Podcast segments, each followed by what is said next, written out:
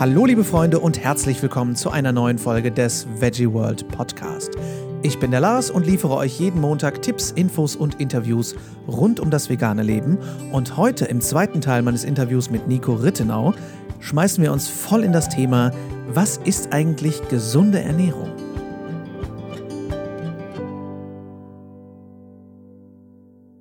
Schön, dass ihr eingeschaltet habt, ihr Lieben. Ich freue mich sehr, dass ich euch heute den zweiten Teil meines Interviews mit dem großartigen Nico Rittenau präsentieren darf. Wer ihn noch nicht kennt, Nico ist ein Ernährungsberater und Koch in Berlin und hat wirklich einiges auf dem Kasten, wenn es um Ernährung und vor allem auch Gesundheit geht. Wir gehen der Frage, was ist gesunde Ernährung mit wissenschaftlicher Basis auf den Grund und werden schauen, wie man eine gesunde Ernährung in den Alltag implementieren kann. Ich hoffe, ihr findet das Thema genauso spannend wie ich, denn wie viele andere auch hatte ich so meine Meinung von gesunder Ernährung, hatte aber nie wirklich eine wissenschaftlich fundierte Antwort darauf bekommen und man stückelt sich ja vielleicht zu so seine Antworten zusammen. Und möglichst viel Obst und Gemüse essen hat jeder mal so gehört, aber wir gehen dem Ganzen genauer auf den Grund und deswegen meine Frage an Nico, was ist eigentlich gesunde Ernährung? Genau, also die Literatur ist da sehr eindeutig. Es geht bei einer gesunden Ernährung um zwei wesentliche Dinge. Nämlich zum einen, wir müssen unsere Nährstoffe decken, es muss eine bedarfsgerechte Ernährung sein und zum zweiten sollten wir so wenig wie möglich Dinge in die Ernährung einbauen, von denen die Literatur klar ist, dass sie unserer Gesundheit langfristig abträglich ist. Also ganz einfach gesagt, mehr von dem Guten, weniger von dem gesundheitlich Abträglichen. Das klingt jetzt einmal sehr pauschal. Im, im Fall von einer gesunden Ernährung, wenn wir den Weitblick haben und, und auf der Welt gucken, was sind denn die Ernährungsmuster von jenen Gesellschaften auf der Welt, die am ältesten und am längsten gesund bleiben? Da sind wir sehr schnell bei den sogenannten Blue Zones, das heißt bei den Japanern in Okinawa, wir sind in Loma Linda bei den Adventisten, wir sind in Sardinien, wir sind aber auch bei den Tarahumara in Mexiko. Wir sind bei, bei vielen Bevölkerungsgruppen, die zeigen, dass natürlich der gesamte Lifestyle darüber entscheidet, wie alt und wie gesund wir werden und dass auch viele psychosoziale Faktoren mitspielen, aber wir sehen durch die Bank ein und dasselbe Ernährungsmuster, was sich wirklich nur in Nuancen unterscheidet.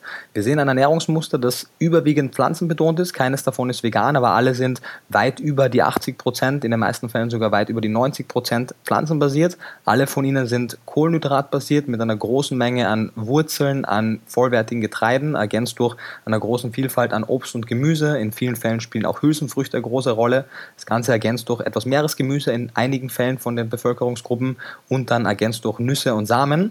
Und für die meisten spielt eben die, die Inkludierung von kleinen Mengen von tierischen Produkten eine Rolle. Allerdings ist das hier immer nur ein Genussmittel, ein Festmittel und nicht der Grund, warum die so lange so gesund und so alt werden. Das heißt, wir haben hier mal eine, eine Hypothese, dass diese Art der Ernährung vielen Menschen auf der Welt hilft. Auf der anderen Seite sehen wir auf, in, anhand von großen Studien, sei es der Adventist Health Study oder der Global Burden of Disease Study, dass das Gegenteil, eine standardwestliche Ernährung, genau das Gegenteil mit uns macht. Das führt zu den chronisch-degenerativen Erkrankungen, die wir noch und nöcher erleben, die unser Gesundheitssystem wirklich mit großen Kosten auch belastet und zu Arteriosklerose, damit zu Herzerkrankungen, zu Schlaganfällen, zu Diabetes, zu Krebserkrankungen etc. führt. Und diese Ernährungsmuster sind ziemlich genau das Gegenteil. Wir haben keine vollwertigen Getreide, sondern wir haben viele Auszugsmehle, viel raffinierten Zucker. Wir haben keine vollwertigen Fettträger in Form von Nüsse, Samen, Oliven und ähnlichem, sondern wir haben Auszugsöle, wir haben viele Fettträger, die hochkonzentriert sind. Und wir haben nicht eine kleine Menge oder keine Menge an tierischen Produkten, sondern wir haben eine riesengroße Menge an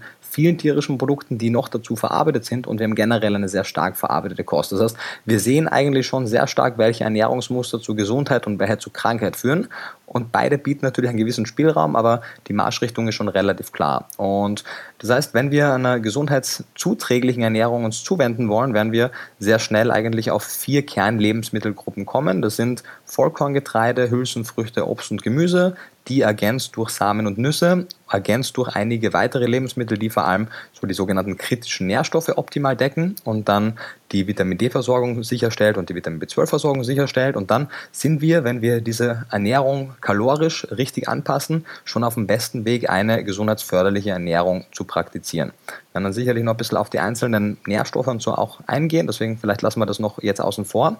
Ähm, und der große Punkt ist eben, warum diese Lebensmittelgruppen? Wir sehen von, egal ob wir die Deutsche Gesellschaft für Ernährung befragen oder auch wieder hier zu der Global Burden of Disease Study oder zur Adventist Health Study oder wo auch immer reingucken, sehen wir, dass Hülsenfrüchte immer ein großer Teil einer gesunden Ernährungsform waren. Sie enthalten viel resistente Stärke, sie enthalten hochwertige Proteine, sie sind sehr, sehr flexibel einsetzbare, hochwertige Lebensmittel. Vollkorngetreide, auch hier wieder müssen wir gar nicht so weit gucken, reicht auch die Empfehlung der DGE, die sagt, wenn du Vollkorngetreide aus deiner Ernährung streichst, wirst du schon ein Problem haben, deine Ballaststoffmenge zu decken. Und umso absurder ist es, dass viele andere Low-Carb- oder ketogene Ernährungsformen Hülsenfrüchte und Getreide rausstreichen oder auch einige Paleo-Ernährungsformen. All diese Ernährungsformen bieten auch wichtige Punkte an und haben auch viele wichtige Punkte zur Sprache gebracht. Ich möchte die gar nicht per se schlecht reden, aber sie verzichten auf zwei Lebensmittelgruppen, die essentiell für unsere langfristige Gesundheit sind, was Studie nach Studie zeigt. Und viele davon restriktieren auch noch äh, Obst in größeren Mengen, wobei klinische Untersuchungen zeigen, dass man nicht zu viel Obst essen kann, wenn man jetzt nicht gerade der Fructose-Malabsorption hat. Das heißt, wir nehmen die zwei Grundlebensmittelgruppen, Vollkorngetreide, Hülsenfrüchte, ergänzen sie durch so viel frisches Gemüse und frisches Obst, wie wir bekommen können, nehmen dann eine Handvoll Nüsse, Samen dazu. Auch hier gibt es bessere und, also es gibt gute und es gibt noch bessere, Walnüsse, Leinsamen etc., die ja noch besseres Fettsäurespektrum haben. Und dann gucken wir, dass wir unsere Kalorien und unseren Nährstoffbedarf decken. Und so einfach ist es schon. Also die Ernährungswissenschaft ist eine sehr komplexe Wissenschaft und deswegen können natürlich auch viele Leute daran verzweifeln. Aber zum einen kommt man an einen Punkt, wo man merkt und weiß, dass man eigentlich nichts weiß und eine große Demut vor der Komplexität der Natur entwickelt. Und dann versteht, dass wir vieles nicht verstehen, viele biochemische Mechanismen einfach nicht klar sind, aber, und das ist der wichtige Punkt, die Empfehlungen, die wir davon ableiten können, trotzdem sehr klar sind. Und das ist dass wir uns an unverarbeiteten oder zumindest geringe verarbeiteten, vollwertigen Lebensmitteln ernähren, die aus diesen Lebensmittelgruppen stammen. Und dann sind wir sehr schnell am, am richtigen Weg. Und das hört man natürlich von vielen Ernährungsberatern auch nicht, weil natürlich ist es schlecht fürs eigene Geschäft, wenn man sagt, hey, pass auf, es gibt zwar nicht die eine Ernährungsform für jeden, aber es gibt zumindest das eine Ernährungsmuster, was auf jeden passt und was man nur geringfügig an jeden Menschen anpassen muss. Das ist natürlich geschäftsschädigend, aber es ist tatsächlich, wie es ist. Und da muss man keine keine verrückt individuellen Ernährungspläne erstellen und man muss keine monatelangen individuellen Ernährungsberatungen machen, wenn man jetzt keine sehr spezielle Stoffwechselerkrankung oder so hat, sondern wenn man ein Durchschnittsbürger ist, der einfach abnehmen, zunehmen und langfristig gesund sein möchte, dann kriegt man das relativ leicht hin. Und da auch wieder hier, das ist der Grund auch für die Wochenendseminare, weil ich gesagt habe, es macht doch keinen Sinn, dass ich ein und dieselbe Sache jedes Mal in einer Einzelberatung den Leuten erzähle. Das stiehlt ihnen Zeit, stiehlt mir Zeit und stiehlt ihnen ihr hart verdientes Geld. Warum kommen wir nicht einfach alle am Wochenende gemeinsam zusammen? Ist für die günstiger, ich spare mir Zeit und dann können wir all diese Fragen gemeinsam beantworten. Das ist natürlich immer so ein bisschen die Frage, ne? welche Ernährung wird empfohlen, äh, weil welcher Ernährungsberater welche Motivation hat. Ich meine, äh, ich habe gerade letzten Samstag die neue Doku gesehen, What the Health. Ich weiß nicht, ob du die schon gesehen hast. Von äh, den äh, Cowspiracy-Machern äh, fand ich auch sehr spannend. Gerade auch der Aspekt, welche Ernährungsgesellschaften werden von dem gesponsert, nämlich eben teilweise von den agrar- oder äh, pharmazeutischen Firmen. Ähm, wenn ich jetzt aber, ich meine, das höre ich sehr oft, ähm, wenn ich sage, ich esse aber nur ganz wenig Fleisch oder ich esse nur ganz wenig Milch, äh, aus einem rein gesundheitlichen Aspekt, jetzt gar ethische oder umwelttechnische Gründe ganz außen vor, ähm, macht das einen großen Unterschied, wenn ich kleine Mengen tierische Produkte zu mir nehme? Oder sagst du, wenig Gift ist auch Gift? Ja, also tatsächlich würde ich es eher mit, mit dem Ersteren von dir halten. Wenig Gift ist zwar wenig Gift, aber wir wissen, dass wenig Gift nicht zwangsweise gesundheitlich abträglich sein muss. Also wenn wir wirklich von kleinen Kalorienmengen im Bereich von vielleicht 3, 5, 7 Prozent der täglichen Ernährung sprechen, dann zeigen uns die vielen großen Bevölkerungsstudien eigentlich, dass es, wenn der Rest und der große Faktor und der wichtige Faktor ist eben der Rest, was sind denn die anderen 90, 95 Prozent? Und wenn die vollwertig, pflanzlich und gesundheitlich zuträglich sind mit einer ausreichenden Menge an Ballaststoffen, genügend sekundären Pflanzenstoffen, genügend Frischkost etc., wenn die wirklich on point sind, dann fallen auch die paar Prozent tierischer Produkte nicht ins Gewicht. Im Gegenteil, also Gewicht wichtige tierische Produkte haben, und das muss man auch fairerweise sagen, einige Nährstoffe, die sie in hoher Konzentration mitbringen und die sie dann auch dort mitbringen. Und dadurch, dass man die Menge aber sehr stark begrenzt an den tierischen Produkten, fallen auch die weniger wünschenswerten Aspekte der tierischen Produkte, das Cholesterin, die gesättigten Fette, die Arachidonsäure etc., nicht so sehr ins Gewicht. Das heißt, wenn man wirklich die Ethik und wirklich die Umwelt außen vor lässt und man wirklich sagt, man würde es auf eine sehr geringe Menge konzentrieren, dann glaube ich, oder kann ich von der Literatur, die ich bis jetzt kenne, und da bin ich auch nicht alleine, sind auch viele andere Kollegen, die das ähnlich sehen, können wir, wenn wir objektiv dran rangehen, nicht sagen, dass die paar Prozent das machen würden. Was wir aber sehr wohl sagen können, ist, dass die allermeisten Menschen sehr schlecht darin sind, Dinge auf ein Minimum zu begrenzen. Also so wie die meisten Menschen nicht einmal in der Woche beim Fortgehen eine rauchen können oder nur einmal im Monat was trinken, sondern dann irgendwie das öfter passiert, wissen wir, dass es oft leichter ist, dieses ganz oder gar nicht Prinzip zu haben und sagen, okay, nicht jede, weil man muss sich ja dann jedes Mal aufs Neue testen und herausfordern. Also ist das jetzt das eine Stück Käse zu viel oder nicht? Oder ist das jetzt das eine Stück Kuchen zu viel oder nicht? Nee, du, für mich bitte die vollwertige Gemüsepfanne. So, es ist oft, oft leichter. Ähm, und natürlich auch, es ist ja auch eine gesellschaftliche Frage. Es geht ja auch darum zu zeigen, dass man es auch genussvoll kann. Also wenn das jemand für den Umstieg braucht, bin ich der Letzte, der sagt, hey, entweder ganz oder gar nicht, aber langfristig glaube ich, dass sich viele Menschen einen Gefallen tun und auch ihren Alltag erleichtern, wenn sie wirklich einen Cut ziehen und es einfach machen. So.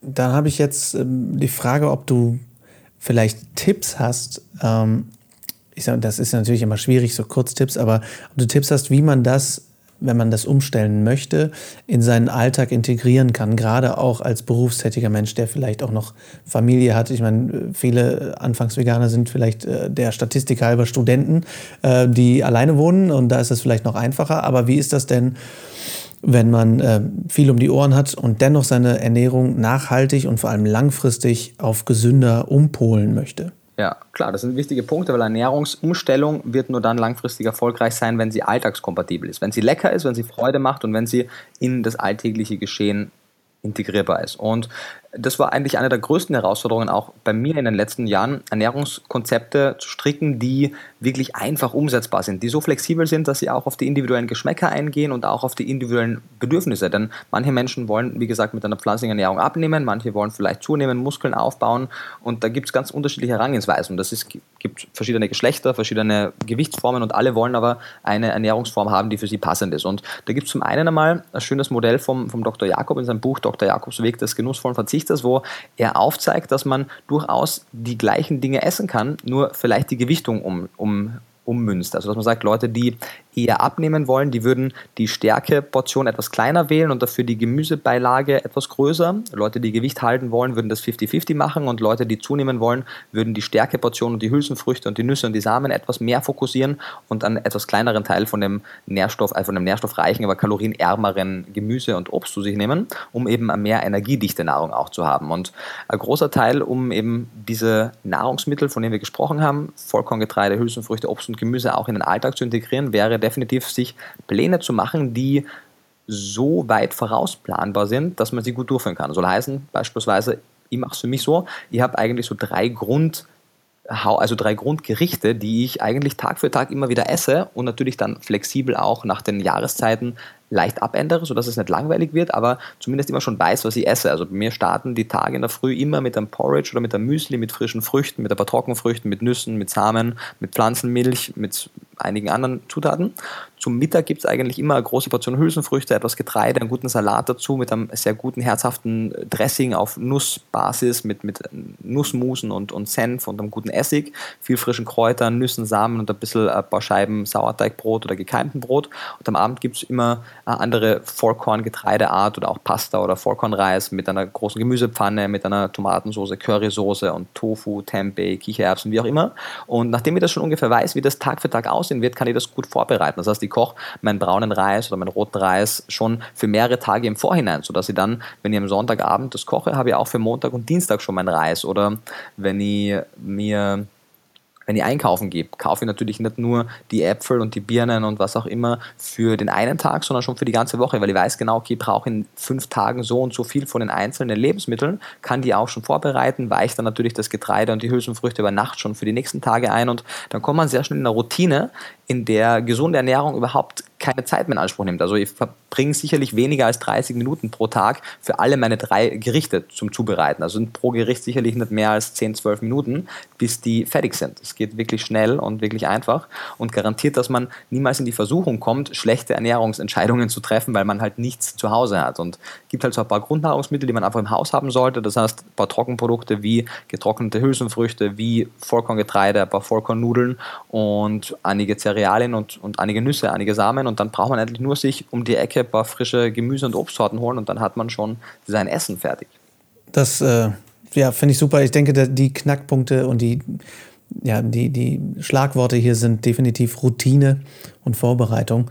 Und ähm, das ist etwas, was ich viel höre von Leuten, die sagen, ja, vegan umsteigen finde ich schwer, weil ich mich dann ja ständig vorbereiten muss und ja ständig kochen muss, aber ich kann gar nicht kochen. Ähm, und dass das so wenig Zeit für beansprucht wird, wenn man sich einmal ein bisschen damit beschäftigt hat und vor allem die Routine drin ist.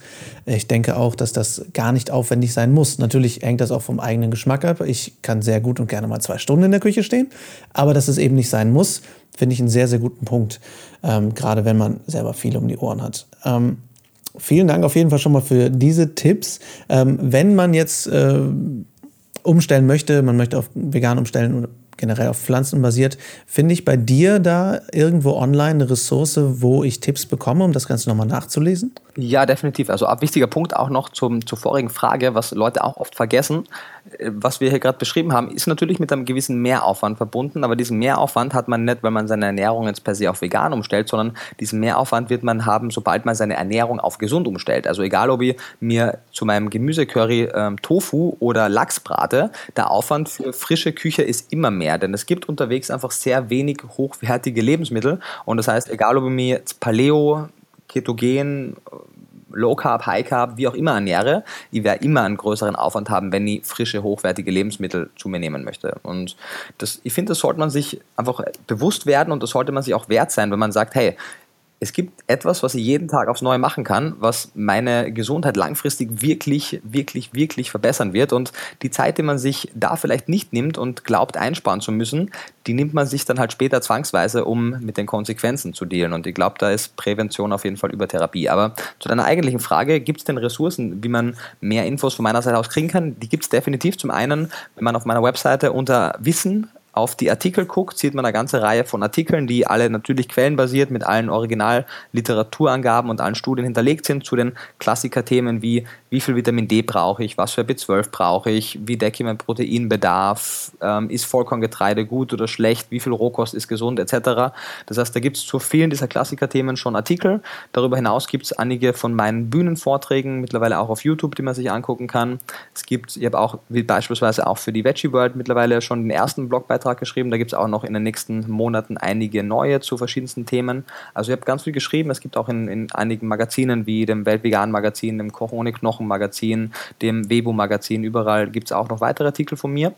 Und ansonsten, was auch sehr spannend wird, ich denke mal, wir werden so in den nächsten vier Wochen etwa mit der Reihe online gehen. Es gibt eine Reihe, die nennt sich Plant-Based Symposium, wo ich mit 21 der aus meiner Sicht führenden Ernährungsmedizinern des, der pflanzlichen Ernährung gesprochen habe. Vielen, viele, die man auch kennt von Dr. Michael Greger, Dr. T. Colin Campbell, Dr. Neil Barnard, Dr. Cordwell Esselstyn etc. etc. und habe die interviewt und ihnen Fragen zum Thema pflanzliche Ernährung gestellt. Und da kamen 21 zwischen 40 und 50-minütige Videos raus, die jetzt sukzessive auch online gehen werden, kostenlos und für jeden frei verfügbar auf YouTube, wo man auch noch sehr, sehr, sehr viel Infos bekommt.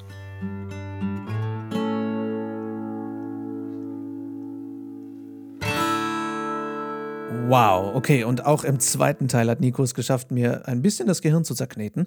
Ich hoffe, das Interview war für euch genauso spannend wie für mich. Was ich gut finde, ist, dass man diese ganzen Punkte für sich herunterbrechen kann und sagen kann, okay, was möchte ich Schritt für Schritt umsetzen? Und dass es dann doch nicht so schwer ist. Möglichst viel Gemüse, vollwertige Getreide, möglichst wenig Fett, möglichst wenig Auszugszucker. Und dann ist das relativ einfach umzusetzen. Ich selber bin jetzt seit, ich sag mal, anderthalb Wochen so auf dem Trip, dass ich konsequent umstelle. Ich esse keine Süßigkeiten mehr. Ich lasse einen Großteil des Fettes weg. Ich habe sonst sehr gerne mit Öl gekocht. Ich habe Aufstriche gegessen. Aber in diesen Aufstrichen, die man so kennt, steckt natürlich auch eine Menge Fett. Und das versuche ich gerade wegzulassen, fühle mich damit hervorragend und habe wirklich das Gefühl, dass mein Körper so ganz langsam Richtung Gesundheit steuert, auch wenn ich vorher nicht krank war.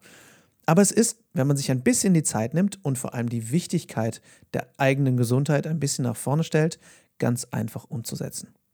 Ich danke euch sehr, dass ihr zugehört habt und schaut euch, wenn ihr könnt, dieses Plant-Based Symposium an, sobald es online geht. Es ist eine unglaubliche Ressource, sowas zu haben, was Nico da gemacht hat. Vielen Dank nochmal dafür, Nico. Ich finde es echt unglaublich. Und ich sage das nicht, um Werbung für ihn zu machen, sondern dass jemand die Zeit findet, neben seiner Tätigkeit auch noch Wissenschaftler und Spezialisten zu befragen und so tiefgründige, so lange Interviews online zu stellen und das vollkommen für umsonst, das finde ich enorm enorm. Ich finde es einfach enorm. also großartige Sache. Schreibt uns gerne auch wieder eure Fragen, Anregungen und Ideen zu dem ganzen Thema und natürlich auch, wie das vielleicht für euch ist, wenn ihr gerade eure Ernährung umstellt. Und wenn ihr dazu spezifisch Fragen habt, schreibt mir gerne auf podcast.veggieworld.de und ich werde versuchen, sie in die nächsten Folgen einzubauen. Schaut gerne natürlich auch auf veggieworld.de nach, was es an interessanten Tipps und Infos da schon gibt oder auf der Facebook-Seite, da findet ihr auch immer wieder spannende Blog-Einträge. Unter anderem natürlich auch vom Nico. Schaltet nächste Woche gerne wieder ein. Da reden wir nämlich im dritten und finalen Teil des Interviews über Ernährungsmythen und wir entzaubern sie dann ein bisschen. Für mich war es der spannendste Teil des Interviews und das Interview ist auch ein bisschen länger geworden zu diesem Thema. Also bringt ein bisschen Zeit mit. Es ist wirklich unglaublich spannend und für viele, viele, glaube ich, auch ganz schön Augen öffnet. Bis dahin wünsche ich euch natürlich eine schöne Woche. Ich wünsche euch viel Spaß beim Ernährung umstellen und gesünder werden. Und ich freue mich, wenn wir uns nächsten Montag wiederhören. Also, auf Wiederhören.